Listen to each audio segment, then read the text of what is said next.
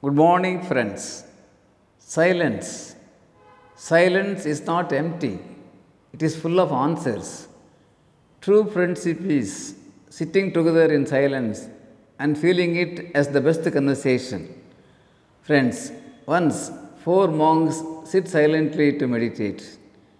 They decide not to speak for a week. They begin with great restraint. They never speak even a single word for the first day. By nightfall, the candle they lit starts flickering and goes out. Now the first monk says, Oh God, the candle is out. Hearing his words, the second monk says, My friend, we are not supposed to speak a word, even a single word. Immediately, the third monk says, My friends, both of you have broken the rule of observing silence.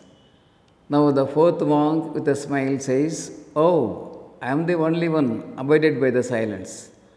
Thus, the silence of the monks is broken by the monks themselves, we understand. This is how many of us keep our silence.